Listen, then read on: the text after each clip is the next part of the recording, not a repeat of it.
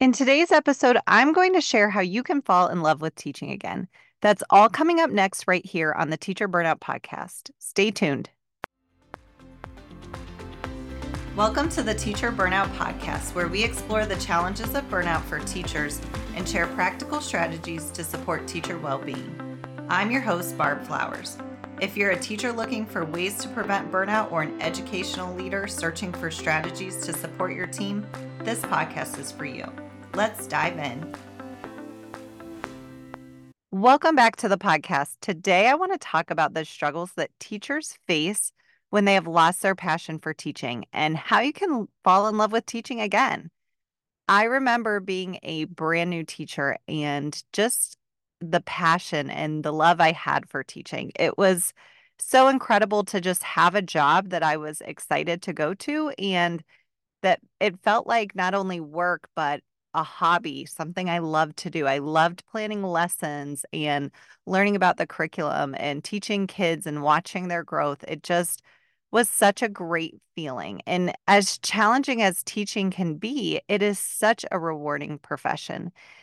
And it's really sad when teachers lose that passion. And it does happen, you know, throughout your career that you're not going to have the same passion that you did when you first started. But knowing what that felt like, it can be really hard when you lose that passion. So today, I want to talk about the biggest issues that get in the way of being in love with teaching and having that same passion that you had when you started.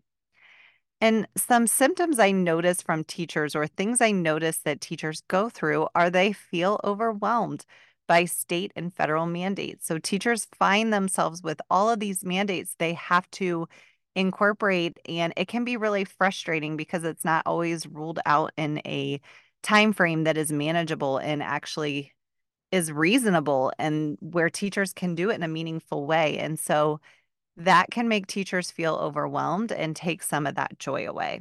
Also, teaching can cause fatigue and it can cause burnout if boundaries aren't set. So the demands of teaching are a lot, right? There there can be long hours if you don't have boundaries set. There's grading, there's lesson planning, and it's just a physically and emotionally exhausting job when you're working with kids and you know, other humans all day that you're responsible for and you have people relying on you all day. That is emotionally exhausting and it can be physically exhausting as well.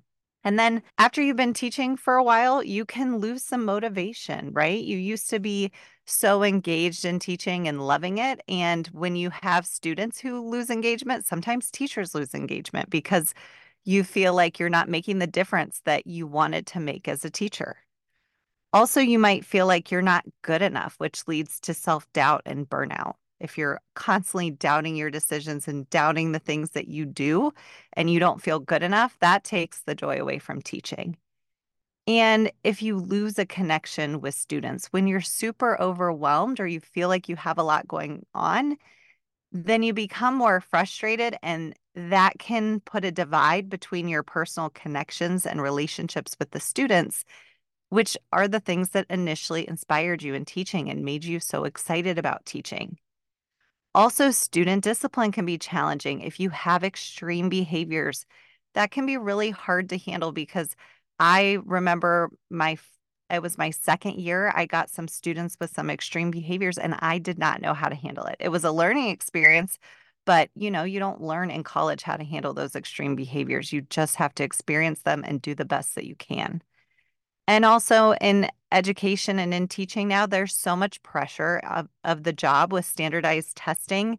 And there's just a lot of pressure to make sure students are performing well. Even if you're a kindergarten first or second grade teacher, you don't have that standardized test, but there is a lot of pressure to make sure that they're making progress. And I do think that's a good thing, but it does take away some of that joy and passion if you're stressed out about it and worrying so much about things that you might not be able to control.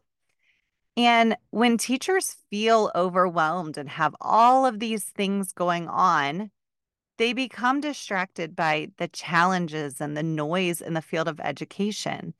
And sometimes, one mistake I made as a teacher when I would get frustrated, I would try to implement new strategies into my classroom to reignite my excitement. But for me, that would often lead to overwhelm or self doubt, and which would spiral into just more stress and overwhelm. But I want to give you hope that you can fall in love with teaching again and you can find that passion that you first had as a teacher or even in your student teaching. Think about the difference between a new teacher and a veteran teacher.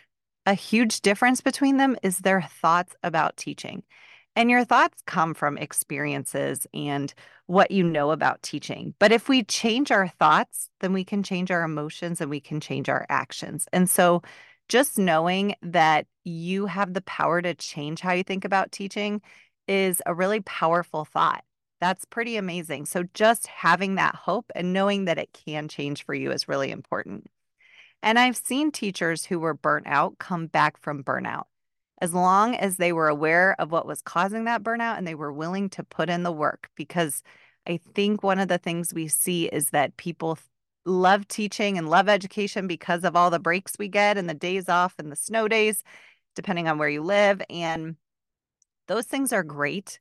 But if you're not still passionate about teaching, those things are not enough to keep you in education.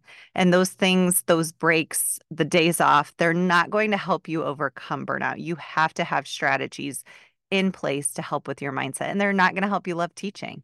So, today I want to share five actionable steps that teachers can use to fall in love with teaching again.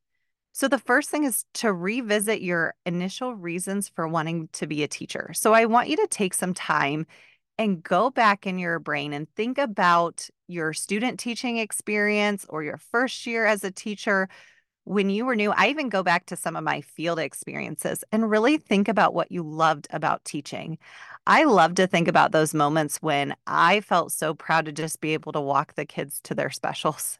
Like something so simple as a new teacher, I just thought was amazing that they left me in charge of all these kids and I got to help them, even if it was something as simple as navigating them to where they were going.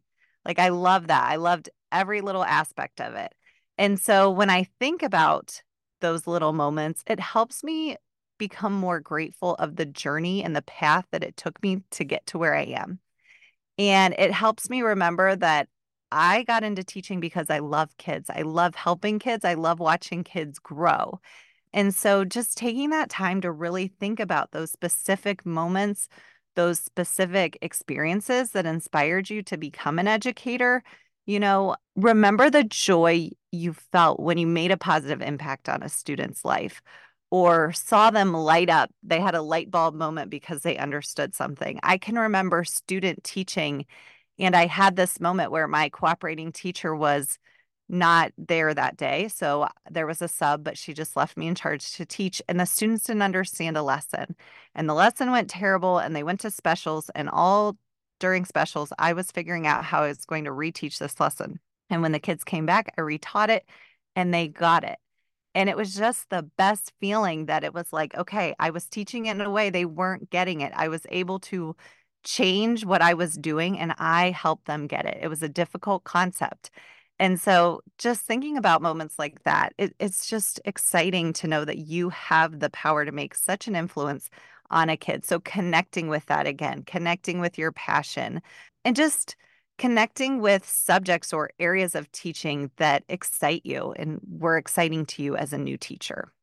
Number two, rediscover your purpose for teaching create a personal purpose statement that really gets to what your mission is as an educator. And I think thinking of a personal purpose statement is really important because I like to say my purpose statement as I'm walking into the building. That way, if it's a really hard day or I'm struggling to get to school, because we all have days like that, we can think and go back to what our purpose is and use that as we're walking into the building, use that as we're struggling. So, I wanted to just give two examples. So, a purpose statement can just be a sentence, it can be longer that than that if you want to explain it. But two examples are I'm here to inspire a love for learning and foster a supportive environment where students can thrive. And the second example is my purpose is to ignite a passion for math and empower students to excel in the subject. So you could have a general one and then one that is more based on the subject that you teach. But you really want to think about what values and principles you have that guide your teaching philosophy and why you became an educator. And also visualize the kind of teacher you want to be and think about the impact that you want to make on your students' lives. Visualization is a wonderful technique for making things happen.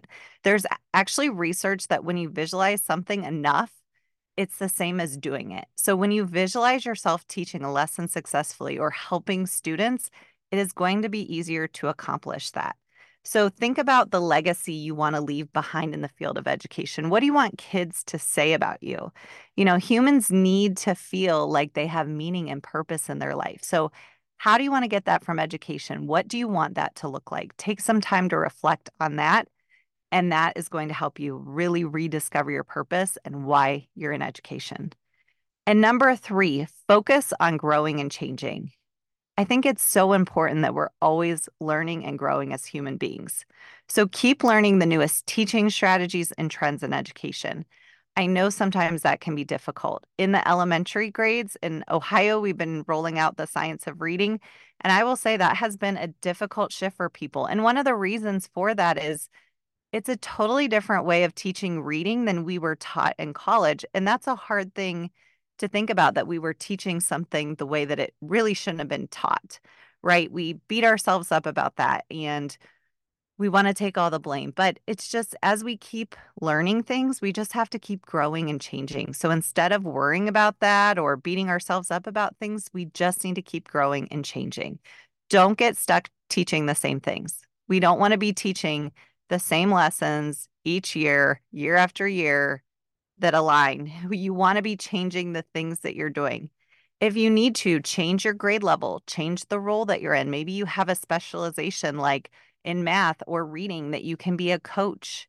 Maybe, you know, you've lost some of your passion in teaching because you're ready to take the next steps. I know for me, when I was a teacher, I started to just get bored with it a little bit because I was ready to make a bigger impact. You know, I could see the bigger picture for the school and I wanted to make a bigger impact. And so I knew I was ready to step up to administration.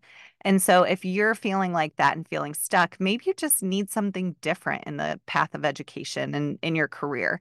Because if your purpose is still to help kids, there's so many ways that you can do that. And then also continue to do not only professional development, but personal development and keep growing in your personal life. When you're growing personally, it's going to create overall happiness. When I work with my private clients, we work on things like health and fitness and weight loss because when you're thriving in those areas, you're also happier in your teaching career. It all goes together.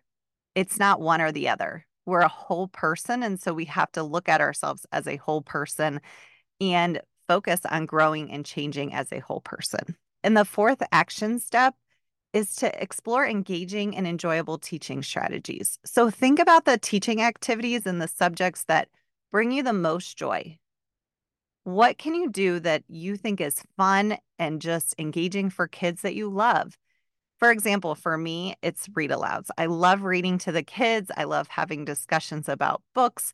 And so if I'm having a rough day or the discipline is rough, then I would transition to reading a story. That always brought me back and kind of grounded me in what I love about teaching.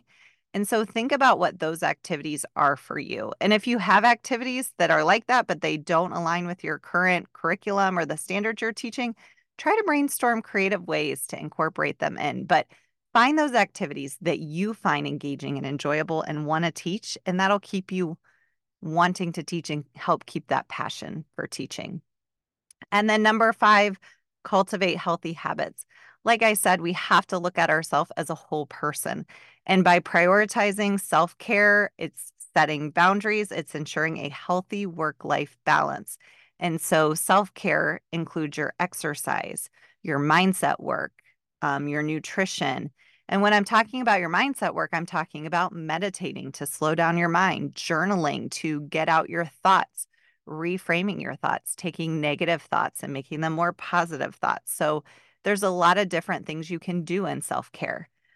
And then also make sure that you're organizing your tasks efficiently and managing the things that you need to do so that you're reducing feelings of overwhelm. So having healthy habits are really important for this. And exercise is a way that helps with my overwhelm so much because if I take that time to even just walk, it helps slow down my mind and it helps me think about different things. So, having things that you do for yourself where it's your time, it's, you know, time to focus on being a better version of you is really important.